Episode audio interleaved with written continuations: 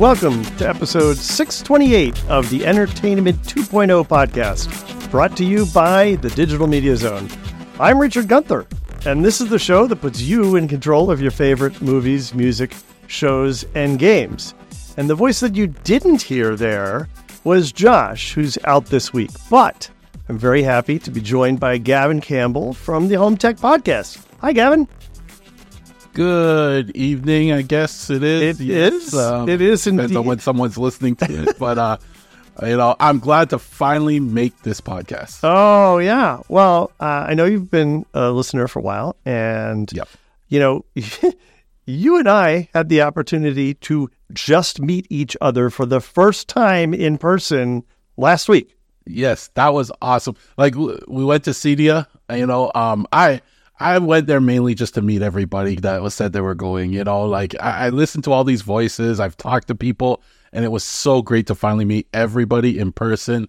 Um, and I had such a great time over there in Denver. Like it, it was a great time. It was a lot of fun. Now we're not going to talk about anything Cedia related, but I will say that I did get to see the uglier in real life PlayStation Five for the first time in person. I've never actually seen one IRL, and wow, that's awful. And I also saw the Xbox for the first time in real life. Like I've never, I've never seen even that in in real life. But you know, like those systems, I don't know what to say about them. Yep, yep. All right. Well, we're not going to talk about either of those specifically in this episode, but we are going to dive into our usual video, audio, and gaming stories. So let's get at it. First up, we have Max. Max is going to reportedly offer some free sports later this year. So before we get into this, I had a correction for the last time that we talked about new content on Max, and that was that CNN is going to have an area on Max where they will be offering some of their live programming. And I was under the impression that the stuff was not actually going to be live. Well, it is. They are going to have certain shows that will be live, synchronized with when those shows might be available otherwise. And we also talked about this Jake Tapper show, and I hadn't heard of it, but I just played along. And turns out I hadn't heard of it because it's a new show. It's something that they're going to be doing specifically for this new CNN area in Max kind of like they were doing in the failed, well, not so much failed, but uh, short lived, let's say, CNN Plus.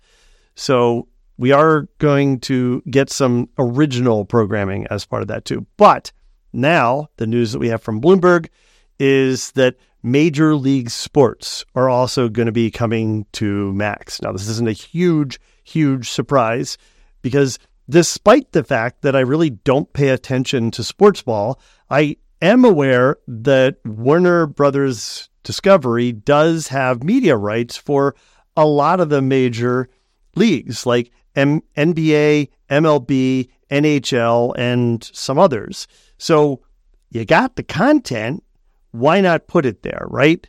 Now, up top, I said it was going to be free. What Bloomberg is expecting is that this content will be free initially as a trial, and then sometime around maybe February, March. March. March is a big basketball time when everybody wants to be watching basketball. That's probably when they're going to start charging for it. Yeah, I, am a little jealous about this because I, I'm pretty sure up here in Canada, we don't get all the fun stuff like you guys do down there. But this was something I find like when it comes to streaming, um, sports was always a pain because either you get some of the games but not all of the games or you don't get them at all. Um, i'm a big sports watcher.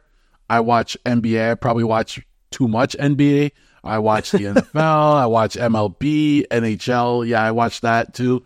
Um, and, and, even golf. Hopefully they have the rights to golf too because i watch a lot of the golf um, um shows as well. So this is a good thing. And the fact that you know hopefully it will all be under like one app or one umbrella you know like it will make it easier because then you don't have to worry about where things are. Well exactly. And you know if you think about it the two holdouts that keep people oftentimes from cutting the cord and getting rid of their linear television service are sports and news. And if Max is offering sports and news, that solves a lot of problem for a lot of people.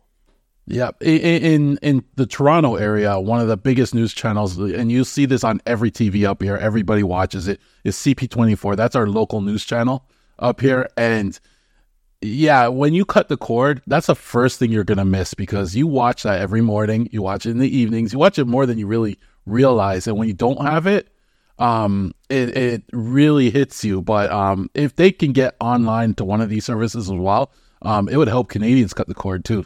Ah, well, there you go. You need to write some letters. Do people still write letters? I don't know. Send emails. There you go. All right. Well, also in the video world, turns out that um, Google Play Movies and TV still exists. Did you know that? I never even used it, so I didn't pay attention to Google Play TV and movies.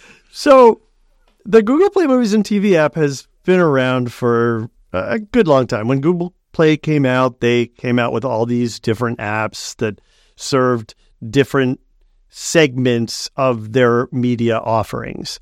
And Google Play Movies and TV was available on smart TVs. It was available uh, specifically also on Android TVs and it was available on Android mobile devices.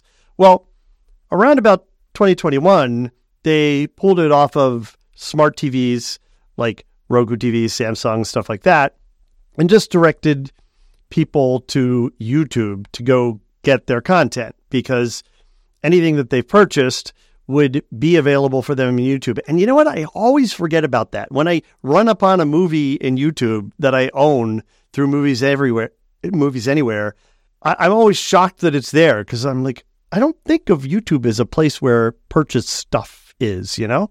It's kind of weird.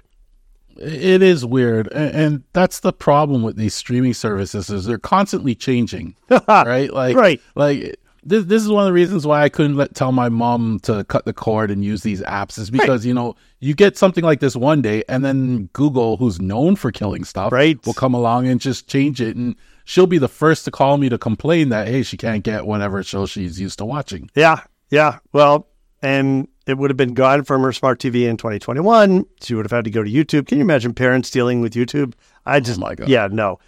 And then in 2022, they took it off of phones and tablets and guided people toward the Google TV app that was then available for mobile devices. Well, now at, by October 6th, it's going to be removed from Android TV devices. So these are smart TVs that are specifically driven by the Android TV OS. And this is the last vestige. These are the last the last holdouts, if you will. There is now a shop tab that you can go to on Android TV that has all this stuff in it. You don't have to go to all these different apps for this stuff, which was never, ever, ever a good idea. But, you know, Google just tries stuff out and then gives up on it when they realize that it doesn't work. Now, the other thing that's important about this October 6th date is that if you had one of these smart TVs where they removed your content and moved it all to YouTube, then you received a credit toward, eh, probably like a cheap discounted movie or a rental. I think you got like $6 or something like that. That credit will expire also on October 6th. So if you still have that and you want to take advantage of it, you have less than a month to do it. You know, I'm really holding my tongue uh, and avoiding going on a smart TV rant right now. no, do it, do it, do it. no, it. No, I don't. I, I really, really hate the smart TV, and this is the, that's one of the reasons. Is I feel like you have no control over it. One day you'll have an app, the next day they pull it. You know, ads ads on my TV is something that drives me nuts. Oh yeah. Yeah. Um, and yeah, I, I could go on for too long. This this podcast is only going to be so long. Yeah. We'll direct people over to the Home Tech podcast if they want to hear you talking about that because you're right about it. It is very annoying. All right, moving on to audio. We have a new sound bar that hits around the sub $1,000 market, which is a pretty crowded space right now. But this is interesting because this is from Sennheiser. If you know the Sennheiser brand, you know they're known for really good audio. I'm talking in a Sennheiser mic right now, and they have a soundbar called the Ambeo Max available for a mere $2,500. Yeah, not that many people are going to be buying that soundbar from them. So now they're trying to hit the more popular price range for this sort of thing. And they're coming in with a new $900 soundbar that's about the size of the Sonos Beam, which is the smaller of the Sonos soundbars. But it's designed to compete with the Arc, which is the larger, more expensive one. It has four full range drivers. It has two four inch subwoofers. Interestingly enough, it supports Dolby Atmos, but it has no physical upward speakers. So that means it's doing that all through audio processing. It's tricking your brain into thinking that the sound is above you. It also supports HDMI ARC, of course, because that's how you're going to get sound to it from your TV and anything else that happens to be plugged into your TV. And it has Amazon's Assistant on board with four mics that let you be heard no matter what's going on in the space, as well as uh, something that can be used when you're calibrating the speaker in your space. Now, they say $900, but right now Best Buy has this available for about $800. And of course, it's like 799 and 899, but I don't use ridiculous prices like that. So it, it, you can find it cheaper, which is nice. It's still more expensive than a lot of soundbars. It doesn't have a subwoofer. It's some, meaning like a separate subwoofer that would come with it. A lot of these systems have a separate subwoofer, but like Sonos, they have one available that you can purchase. And that's about a $700 add on, which is pretty comparable to Sonos's similar subwoofer. So if you're looking for a high end type of soundbar solution for Atmos in your home or home theater, and you just can't bring yourself to get into the Sonos system, this might be a good alternative. It's definitely a good price, and it does compete with the Sonos. Um, and, when when I think of soundbars, it's one of the best things you can do for your TV. I always advise people, you know, if you're still using the TV built-in speakers, just add a soundbar. It makes such a big difference, and I love it. And I put soundbars. It doesn't have to be an expensive soundbar. Right. Like I, I usually I've grabbed older um, Sonos soft soundbars off of Marketplace because the newer ones come with all these features that you'll never take advantage of. Um, it, you just need something that just sounds better than the built-in speakers, and it's an easy, cheap upgrade um, that you can add to your TV that you, it will make a huge difference. And anything is going to sound better than your built in speakers. Exactly. Yeah, for sure. So this isn't exactly the type of thing you'd buy in that use case. But if you're looking for a good sound system that's going to add that whole Dolby Atmos experience, this is a nice consideration. And the size of it is really appealing too, because sometimes these Atmos soundbars can be huge. So this is, I think, only like 27 inches long. Nice, compact device that won't take up a ton of space on your console or shelf or wherever it is that you have your TV. Hopefully, not over your fireplace. But that's another rant for another day.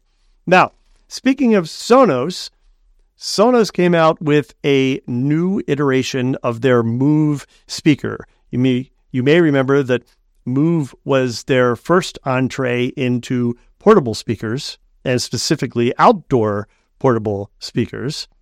Customers have been asking them for years to come out with some sort of outdoor speaker solution. So they had a battery operated solution that lasted for about 11 hours total. Not the best, but it was well received. It sounded good. It's expensive, costs about $400.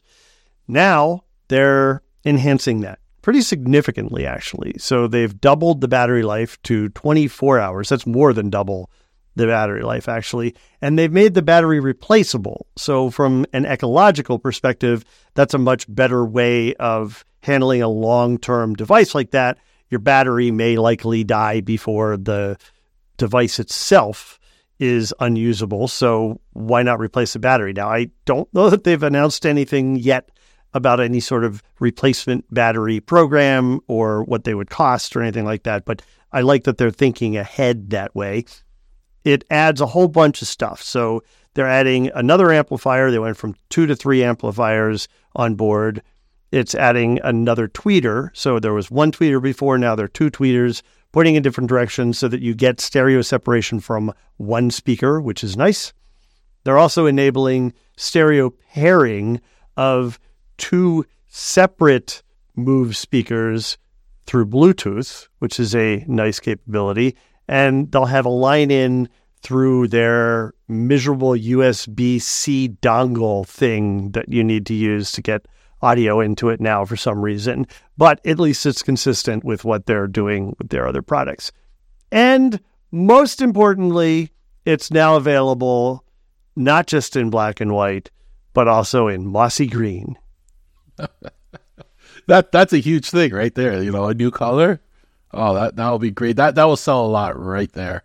What's interesting about it is that it is an outdoor product, right? So making it green and something that's going to maybe blend a little bit better if you're taking it with you to a picnic or out on to your lawn or whatever. That's kind of cool. I mean, I, I I think it's a smart move. It's more gimmicky than anything else, but I would bet that if I bought one, I would probably get it in green. Now, am I going to buy one? I'm not. Couple reasons. I don't really need an outdoor speaker of that caliber. I don't really go places where I need to have that kind of audio, and I have wired speakers outside here, so I don't need to worry about that. But um, the other reason that I'm not buying it is because they did what they do every time they come out with a new generation of product. And instead of adding new features on the existing product and keeping the cost the same because technology improves, which brings costs down in the long run. No, no, no, no. They use this, as always, as an opportunity to raise the price of the device from what was once $400, just under $400, to just under $450. Are you kidding me? And that's American. Every every time I look at American prices, I think of what that translates to Canadian. Yeah, right. And that's probably like six hundred for you, right? I mean, yeah, it's a lot roughly. more. yes. Yeah. Yeah. So, ah, it just it's just so infuriating. They do this all the time. It's the only company I know that does this all the time. Most companies come out with you know a new uh, tier of a product to be able to add to the price, but they're just shamelessly increase their prices every time they come out with a new generation. Yeah, and, and, like you, I have no reason to buy this. I do have the Sonos Roam, and that's the small portable one. Yeah, and you know what? It's just good enough for me. Uh, we have it in the backyard. We don't even turn it up to the max at all, and it still gives us some pretty good sound for the backyard. Yep, and I like the fact that it's small and portable. But when you look at the the Move, they're a bit bigger speaker. They're about the size of a one, I believe, right? The Sonos One. Bigger. It's uh, bigger than yeah. a one. Is it even bigger than a one? Yep. Oh wow. And, that's hard to walk with. Like it's not something you just want to throw in your bag and carry with you, right? So that that's one of the reasons why I wouldn't I, I, I wouldn't go with this. But if you like you're outdoors, you know, you want something a lot louder, you have more people around, this would probably be good for you, right? Yeah. Yeah, I, I, think it, it could be, and particularly if you have like a big yard or something like that, or you're having a party outside. I also have the Move. It's great for my purposes. I like that it's compact. I can throw it in my bag. I usually have it in my backpack when I travel. So, and I hope they really like the one issue I have with the Roam is every time someone tries to pair it on Bluetooth, it's a challenge. Like, oh, I don't know. Oh, I know. So oh, it's unbelievable, unbelievable. It, yeah, I really hope they they improve that process somehow. I haven't read anything about that, but yes, I agree 100%. All right. Now, it is time to talk about gaming. I know, right? I'm going to talk about gaming. Well, here goes. So, first up, we have a story of more increased prices. This is services, so it shouldn't be surprising, right? Sony is raising its price for the PlayStation Plus subscriptions, specifically the 12 month subscriptions. And they're doing this across all tiers. So there are three tiers essential, extra, and Premium. Don't ask me what the difference is. I have no idea. But the PlayStation Plus Essential, which previously cost $60 a month, a penny less, I'm not going to get into that, is now going to cost $80 a month. That's a 33% increase. PlayStation Plus Extra cost $100 a month. It is now going to cost, now I got to say this one exactly because it's a ridiculous price $134.99. Come on. That is, for some reason, a 35% increase. And then the premium plan, which is currently $120, is going to be about $160, also a 33% increase. So these have kind of already gone into effect. If you subscribe to these things now for the first time and buy a 12 month subscription, this is what you're going to pay. If you change your existing subscription tier from one to another and have a new cost associated with it, this is what you're going to pay. But if you already have the 12 month plan, then the next time that you renew from November 6th on, so let's say you renew in October, this isn't going to affect you. You're going to lock your old rate in for another 12 months. But from November 6th on, if that's when you renew, then you're going to be renewing at the new rate. So your current subscription is going to keep its price. The new subscriptions, when you roll to them or if you add them, are going to be more expensive for you either now or starting in November 6th if you have an existing subscription that you're just renewing. Now, one thing worth mentioning, I don't know that this is worth mentioning. They mention it because it's their, well, it's not that bad claim, which is that this is all still lower than you would pay if you paid monthly or quarterly. But that's just the same as like the Xbox stuff, right? Like if you pay for Xbox Live Gold, Gold Live, I can never remember what it is, even though I pay for it. If you pay for that one month at a time or three months at a time, it's way more expensive than if you pay for it for a whole year. It's not like these normal streaming services where you're saving maybe 10%. It's a significant difference. So they just made up a lot of that difference. Maybe now it is just a 10% difference. I don't know. And the the part that hurts is I'm not a gamer, but these are significant increases. Thirty three percent is a significant increase that, especially hits you if you're reliant on this, right? Like they didn't creep it, like they didn't do what Netflix does and add a dollar every month or something like that, right? they just hit you all at once, and these prices that's going from 119.99 to 159.99 why didn't they just round it but going from that to that it hurts. That's 33% yeah. Yeah well they think you're not going to think it's that bad because it's it's 150 it's not 160 no it's 160 plus we're going to add tax right? So they say and this is a direct quote this price adjustment will enable us to continue bringing high quality games and value added benefits to your PlayStation Plus subscription service. In other words, we'll keep doing what we're doing. We're going to charge you more. Yeah. They'll continue bringing you. Like, uh, you expect a lot more. Like, if they gave you something more with that price increase that you could justify it, people I don't think would be as mad. But when you're getting the exact same thing, but now it's costing you 33% more, that hurts. It's kind of like the Disney Plus increase that we talked about before. And I think we got that wrong when we talked about it. I think it was going from like 10 to I thought it was going from like 10 to 14 dollars. It's actually going from 11 to 14 dollars but still it's a big difference. It's a lot of money that you know you're you're paying monthly and in that case in this case you're paying annually.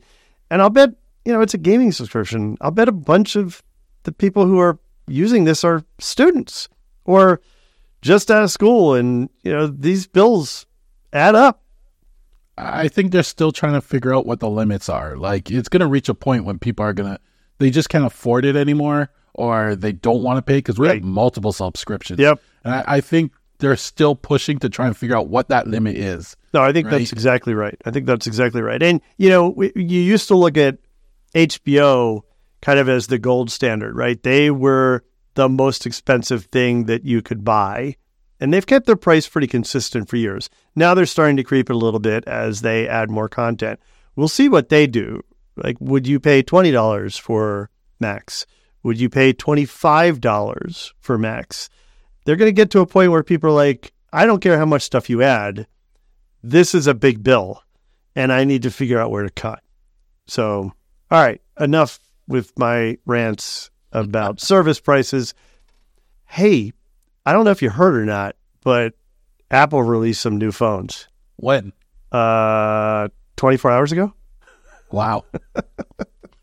well, they're not quite available yet, but they will be available by next Friday. And those phones, specifically the Pro model of the phone, is being touted as a major gaming device.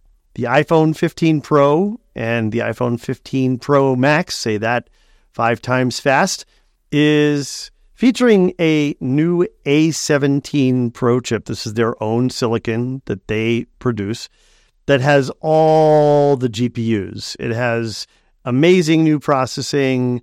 They talked about ray tracing for way too long, and I didn't understand any of it. But the bottom line is it means that it's capable of supporting console grade games. And they are bringing games like Assassin's Creed to the iPhone Pro. You know, not the iPhone 15, but the iPhone 15 Pro will be getting Assassin's Creed Mirage in the first half of 2024 and two new Resident Evil titles, Resident Evil Village and Resident Evil 4, the remake will be available by end of year this year on the iPhone 15 Pro, iPhone 15 Pro. See, it's hard to say.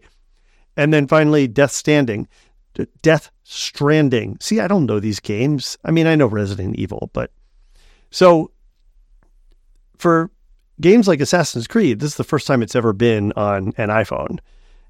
Probably because the manufacturers were just worried that it wouldn't be performant. It's not something that couldn't run on a device like that. And now it can, which is pretty damn cool. It, it is pretty cool, especially since your iPhone is like one tenth of the size of a PlayStation or Xbox, right? Like it's just a little device in your pocket that can process so much. They're, they're, they're making it a little confusing now because these games will run on one iPhone but not the other. So you know, I wonder how many people are going to get mad when you know they don't have the pro version of the yep. phone, but they want to play Assassin's Creed. Uh, that would upset me. Now, now I'm thinking about if I upgrade, should I get the pro? Because later on down the road, what won't I be able to do on the uh, on the phone I have if it's not a pro? Yep. No, that's that's fair, and that's not unlike what Apple usually does with certain capabilities on those phones, right? Like the Pro has camera things that you're not going to get on the other phone. It has some new features that you're not going to get on the standard iPhone. So it's not surprising, but it might cause some confusion for sure. The other thing that I think is going to be interesting, and the article we'll link to mentions this, is our iPhone owners who are used to paying $10 or $15 for a game that they use forever on their device going to be okay paying console game prices because I can pretty much guarantee you that Assassin's Creed Mirage is not going to come to the phone at $15. It's going to be console price closer to $60. And that is expensive when you think about a, a phone game, right? Like, the, I, I feel like if I could take my phone at that point and plug it into my TV somehow and get a wireless controller so I can play these games on a bigger screen, then I can kind of justify it. But playing it on a little screen, I guess it's 6.1 inches, and you're going to pay maybe $100 for that game. I don't know how much these games are going to be, but that will start again. You're, you're pushing the limits here. Yeah. Now, they didn't talk about that sort of, uh, you know, kind of streaming to a nearby TV or something like that, I would imagine that would be possible. I don't know what the latency might be like, right? That might be a problem if you're a gamer. You latency is not your friend. So that could be problematic. And they might not even offer it. I don't know. But no. that is something interesting to look into. All right. And then finally in gaming, hey, uh, Gavin, do you remember Google Stadia? Yeah, I heard it mentioned a few times. Um, Yeah. uh, didn't it get canceled pretty quickly? Yeah. Yes. Yeah. That was Google's foray into games. And, well, they didn't let it live a very long life because Google, they were trying something and it didn't work out for them that way. So they're trying something again. They are trying games on YouTube now. So a select number of users, meaning that this is a very limited experiment right now, might find a new section in their YouTube homepage called Playables. And under Playables, you'll have access to several games. This is on the desktop, meaning in your browser, or on mobile, not on TV. So these are specific to desktop or mobile. Think the kind of games that you used to see in Facebook all the time. These are not big name games. These are just random, no name games. They're trying it out. They're trying to see if people want to play games in YouTube. It's another way to keep keep people on YouTube. It's actually yet another service that's adding games that typically wouldn't have games. I mean, TikTok did this, and uh, uh, Netflix has added games. So we're seeing other providers of content try to get into the gaming game. I had to go there. Sorry. Is it going to be successful? I don't know. I'm not very optimistic. What do you think, Evan? Uh, I'm not very optimistic because you, you hit the nail on the head with the there's no big big name games on it. You know, you need something that will attract people to it. I find, and if there's no big name games, it's just random games that people are going to play. I don't think it's going to be successful, but we'll see. Because maybe it's like some no name games that you can throw in front of your kid and keep them busy for a few hours at a time. Who knows? Well, and it could become it could be no name games that become huge, right? Like Yeah, like Mafia Wars or something like that, right? I mean, there are some games that cropped up in people's browsers and and uh, mobile apps and Facebook that nobody had ever heard of before. So you never know, you never know. But I'm not very optimistic. All right, well that wraps it up for our news. Let's now go to what's going on in our entertainment centers. And I'm so glad that you're joining me for this. This is going to be fun because it'll be a little bit different than we normally do. And uh, you know that I'm going to talk about Emby a little bit. So I'm glad you're planning to talk a little bit about your Emby setup. Let's dive in. So we talked about Emby having a new Windows Media Center front end that they were beta testing and became available about a week or two weeks ago.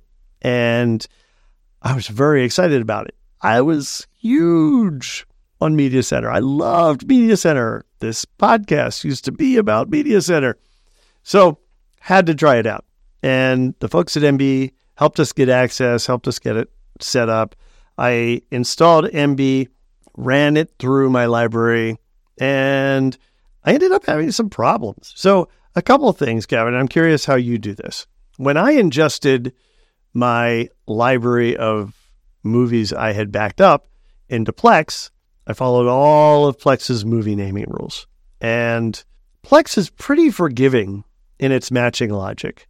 For example, if you have a title that has the actual file name with underscores, and if you're familiar with the file structure on Blu ray discs and 4K discs, it might also have something like an underscore T01 or 20 T02 indicating what title it is on the disc. Plex is just going to ignore all that, pays no attention to it. And it, through its library access, is really good at matching titles with what's available out on the internet for the information for the metadata. Unfortunately, Emby did not do as good a job for me. And I think part of that was because I don't clean up those titles. Like if it's not a match, I go into Plex and I fix it in Plex. I didn't go back to the source and try and update the file name so it would be more likely to match exactly. So Emby Emby um, has some strict rules. They're, they're, very flexible with file naming, but they do have actually help articles. Um, and the articles actually outline how um, you're to name your files properly, right? Um, sometimes you can actually put. I think they use the movie database, the TMDB, for matching, and you can put the ID actually in the file name, and it will know that that's kind of good because it doesn't actually try to match something. It knows exactly what that is. Yeah, you're forcing it, it. match that. Yeah, and the the one thing to look at is, especially if you jump between the two, is trying to find like a, a naming convention that will work for both of them. Right. Yep. Some systems allow you to have an info file next to your file names that will also include things like the IMDb number that will say this is exactly that movie. We don't have to think about it. Right. So naming is very important. I name my files are pretty much named like the movie name. I, I can't remember the exact format of it, but it would have like the movie name, the year, and sometimes um, the IMDb number in it sometimes, and then part one, part two, etc., like that. And it would know from there. It would parse it properly. Nice, nice. Now I did reach out to Emby support, and they're going to take a look at my logs and figure out you know why the matches didn't work. They think it should be working better than it did for me. Another weird thing that I had happen was that it was not able to parse the file names that Media Center had assigned to recordings I'd made from TV and Media Center. And I kind of expected that it would.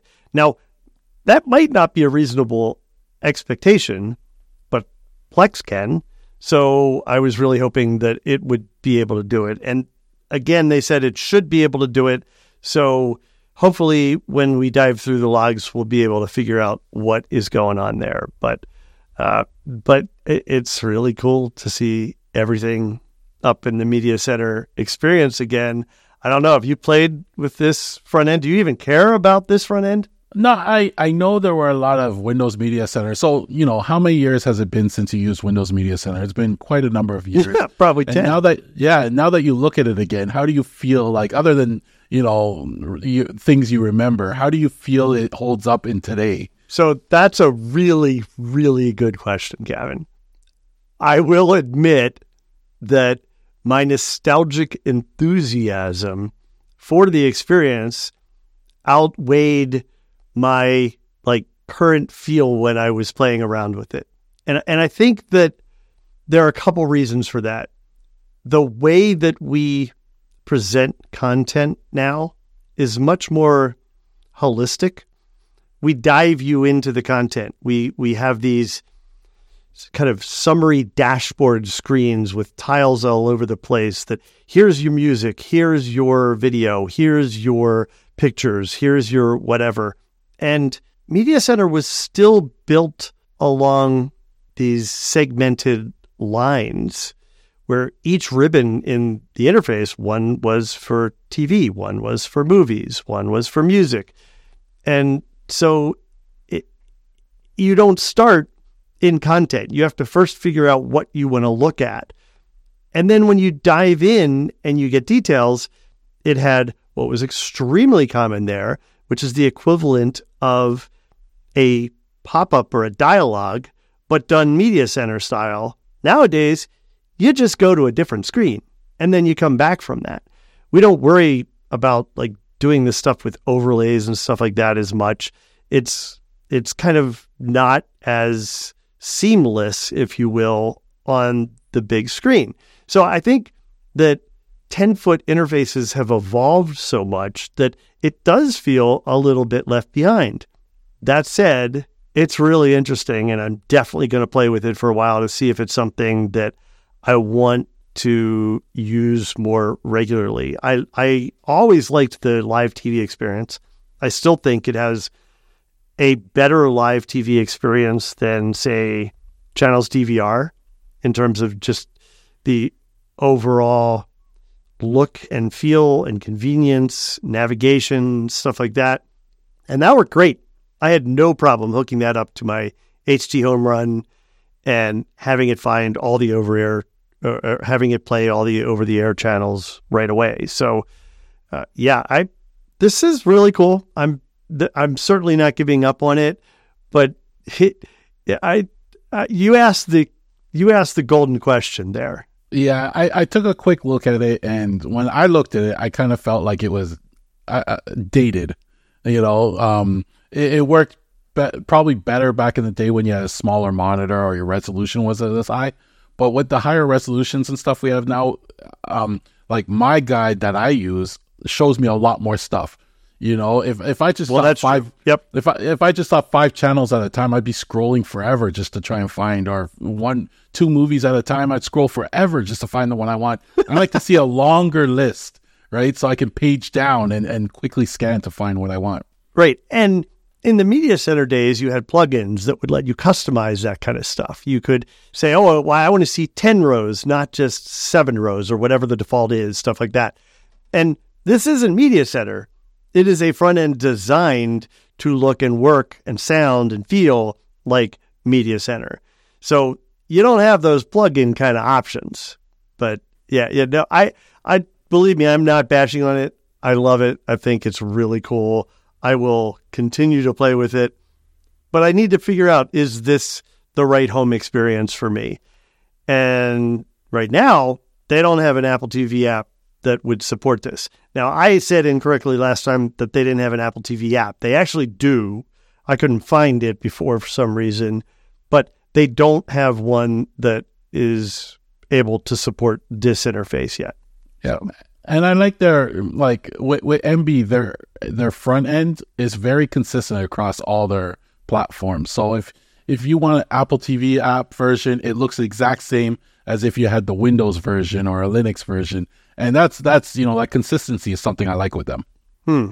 Yeah, I think that Plex got there too. It took them quite a long time. I am torn on that. I tend to believe that the experience should be as close to the platform uh, guidance as possible, the, the, the platform general experience, so that someone who knows how to use your Apple TV then knows how to use this app. But the good news is that Apple TV and Google TV and even to some extent Roku are all kind of converging on a general way of doing things. All right, so that's what I've been tinkering with, but what have I been watching? So we have finished season five of What We Do in the Shadows. Man, the season finale was so friggin' funny. And then next to last episode of that, also really, really good. This season was so much better than season four. We thoroughly enjoyed this. We're continuing to watch the UK version of Ghosts. We're on season two of that. Been watching a couple more episodes of History of the World Part Two. And of course, my big shame, Big Brother 25, going strong, still watching that. I did watch all of Obi Wan Kenobi. Really enjoyed it. I'm glad I watched it. I'm glad I did not listen to the naysayers on that. I thought it was a good interlude between the first, well, I should say the prequel movies and then what we know of Luke and Leia in the movies that I grew up with. So that was kind of a cool story. And I also watched the first season, and I say that because there will be a second season of Citadel man, they have been advertising the crap out of this show on Amazon Prime. And it was fun. I probably watched it more because Richard Madden was in it than because I really wanted to see the show, but I enjoyed it. I thought there were times when it was cheesy. It had some interesting twists. The twist at the end of the first season, I never saw coming. So I this is something I recommend. Gavin, you are nodding your head a lot. It looks like this was something you enjoyed as well. Yeah, Citadel is the type of show where um, it has those twists and everything, but it's just like you enjoy it. You, you don't. I didn't love it, but I enjoyed it. Right? Yeah, and yeah. I will watch season two. Yes. Yeah, me too. Me too. It was fun. It was fun. And then so many people have been telling me that I needed to watch The Bear.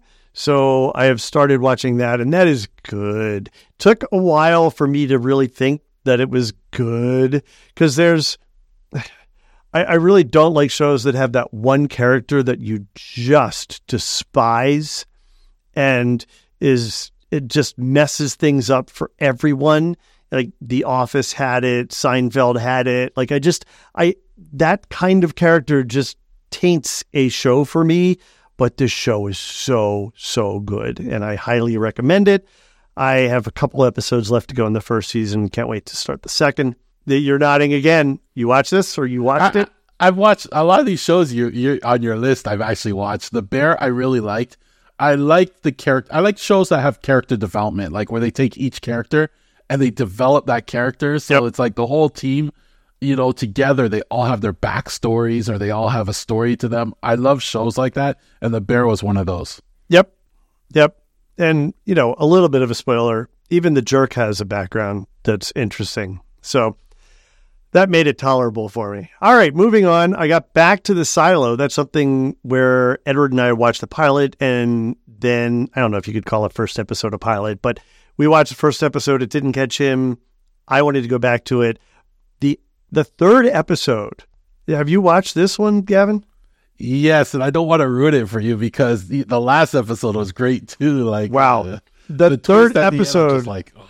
I'm on a plane, and I am like I, won't say literally, probably figuratively, on the edge of my seat watching this, just so friggin' tense watching the end of this episode. It was so damn good. I could not believe it. And I was, that just sucked me in. I'm like, okay, I'm in for the rest of it. So very excited to continue watching that. And then two old shows that I've been watching periodically Courtship of Eddie's Father and Bob Newhart Show. I got back to both of those. So I've been watching a couple of those every once in a while. If it's late and I'm just not up for something tense or something that I have to think about, then a nice 24 minute show. Yeah, shows used to be 24 minutes. They didn't used to be 20 minutes or 19 minutes or whatever. And uh, I will catch one or two of those. And then finally, I finished my ebook for Quiet Leadership. That is something that I was reading with work colleagues. Now, I said finally, but there's one more thing. So I have watched a couple things that are not just TV shows. I watched the SpaceX launch and Crew 6 splashdown like within, I think it was hours of each other. I think it was less than a day from each other when you got to watch the launch of a new SpaceX ship for the uh, I think it was for the uh, satellites for the internet, and then the Starlink mission. I couldn't think of the name of it, and then the uh, Crew Six splashed down, and that was really cool because you could watch it all happen even though it was dark out. Like they just they had everything set up so that you could watch it come down, and you're using infrared cameras, and then they had it just all really well produced. Did a great job of that. And then finally, another th- show that Amazon and geez, all the morning shows were just also uh, talking the heck out of is Red, White, and Royal Blue. And the only way to describe this is it's a gay rom com movie. And it was a riot. It was fun, totally enjoyed it. While I was away, I learned that Edward had watched it and I was like, wait a minute, why did you watch that without me? I wanted to watch that. So when I got home, then we watched it again. But that was, that was a lot of fun too. So that is what's been going on in my entertainment center. How about you, Gavin? Oh yeah, I watched. Like I said, I watched a lot of those shows. Um, you know, just to touch on the Emby though. Um, so my entertainment setup, I use Emby as the back end, and it manages my library and everything like that. But my front end is all Kodi, and I use a plugin called Emby for Kodi that basically will sync the back end with the front end because I prefer the Kodi front end, right? And I use the old Kodi front end called Confluence and I have it highly, highly customized so it's exactly how I want it. And we love it that way. And like on the back end with Emby and if you're if you're gonna really dig into Emby, there's so much you can do with it. Like some of the things I have scripts that run automatically that do things like clean up shows you watch that you might not watch. You know, once everybody has watched the show, it will automatically remove it, free up the space. Or even I have certain libraries where I never want things to be marked as watched, right? So we have a script that will automatically mark them as unwatched, such such like workout videos or things like that. You know, you, you never want them to get deleted or get marked as watched, right? Um, and then there's a uh, somebody developed. I actually developed my own, but somebody also developed uh, an automatic YouTube subscription downloader. So it will download all your YouTube subscriptions, put them in their own library, and then you can watch your YouTube subs- subscriptions on your big screen TV, right? Or you know, if you see a YouTube video that you'll watch later, you just click add, you know, add to your watch later, and it will automatically download it. So those are some of the stuff like I just do on the Emby backend. But on my front end in Kodi, it's highly customized with my Harmony remote.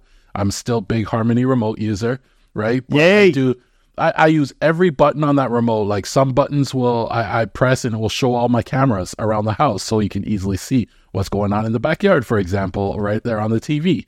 You know, I use the guide button to take me into guide, or you know, all the all the buttons have have um uh, a, a use, right? I sometimes I feel like there's not enough buttons on that Harmony remote, but I have to limit myself at some point, right?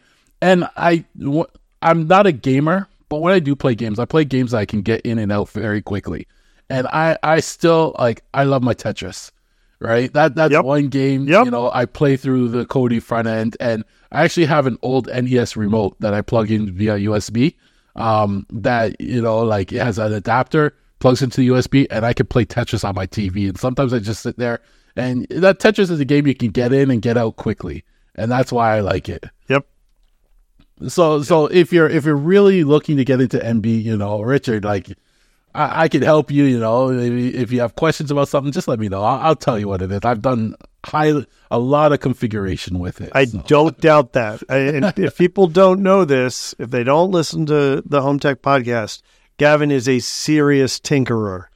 I just like things to work how I want it to work, and it sometimes it takes a lot of work to get me there, but I find ways of doing it. Right.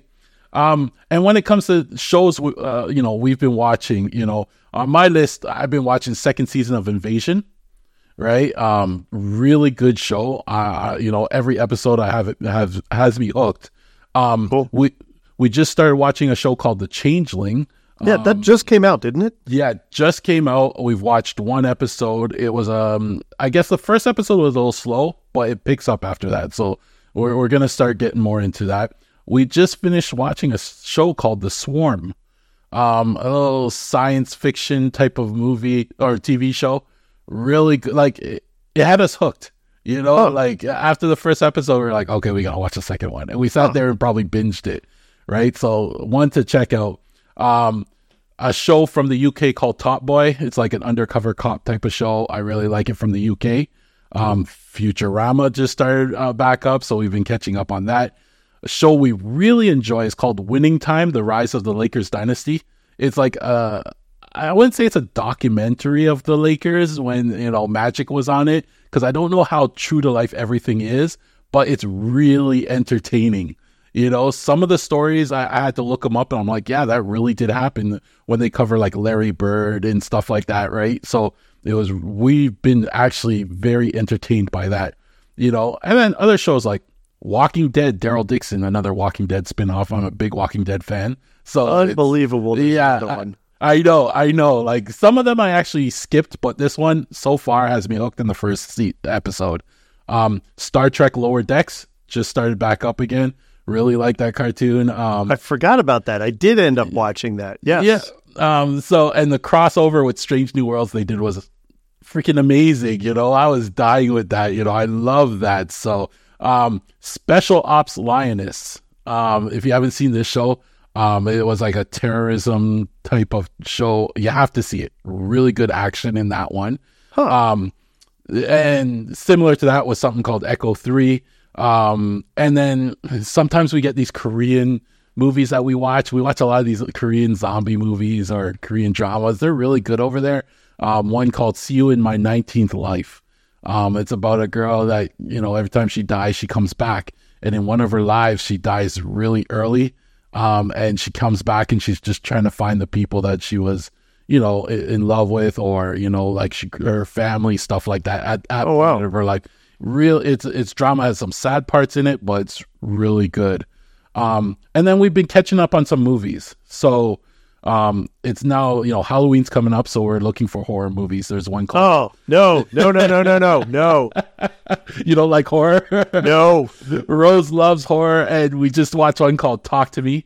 Um, it actually had some jumpy parts in it that I really like because you know some of the horror movies we've been seeing lately, don't get me to jump, but this one had some really good scenes in it. So Mhm. if, I liked it. Um, we watch a dog comedy. We have a dog. We love the dog um, shows, and this one was called Strays. Um, I think it was voiced by Jamie Foxx and Will Ferrell.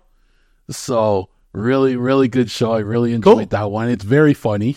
Um, if you like that kind of humor. Um, Heart of Stone with Gal Gadot. Um, Oh, I want to see this. really good.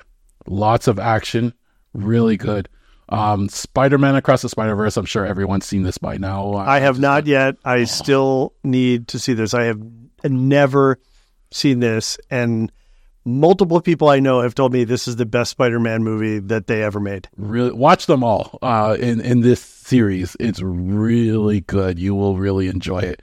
And finally, uh, we just watched a movie called Brother. Now this is uh it's Toronto based, so it was actually filmed in a city just west of me uh, called Scarborough, and it was a drama, and it was really good. And I just wanted to mention it's Toronto based, really good story.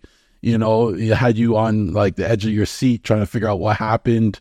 You know, so you know if you like those kind of movies, brother, I highly recommend that one.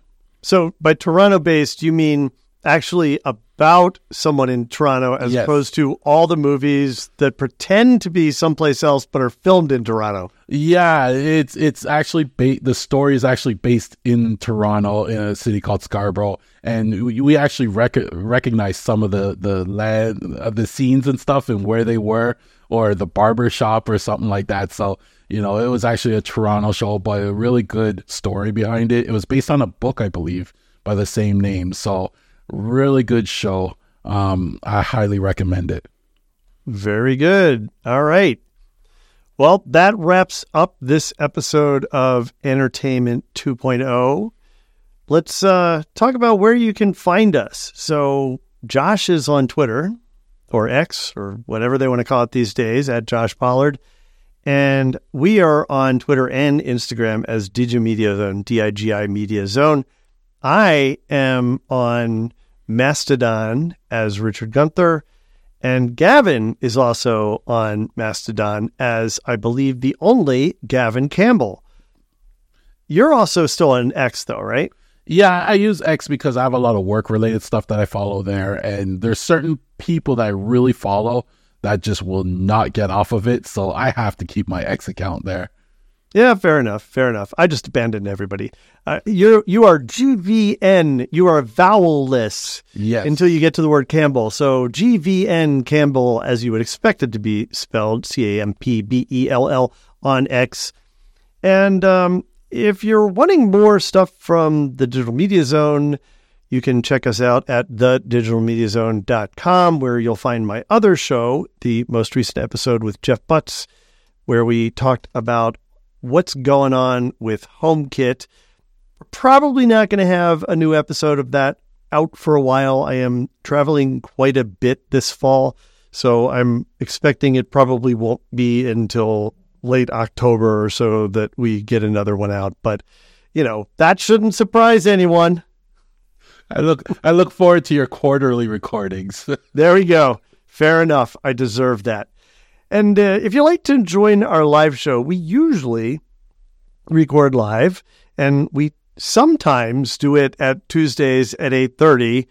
I know, just says usually. It's not usually on Tuesday at eight thirty. It's whenever we have time, Tuesday, Wednesday, whenever. But we let people know if we're going to do that. This was not live, so you didn't miss it. But uh, that is going to do it for episode 628. Gavin, thank you so much for joining. Oh, you know what? I'm looking at the time and I didn't realize how fast this went. Right? Like it, it was. I had a good time. An hour like that. It Just like that. It went very fast.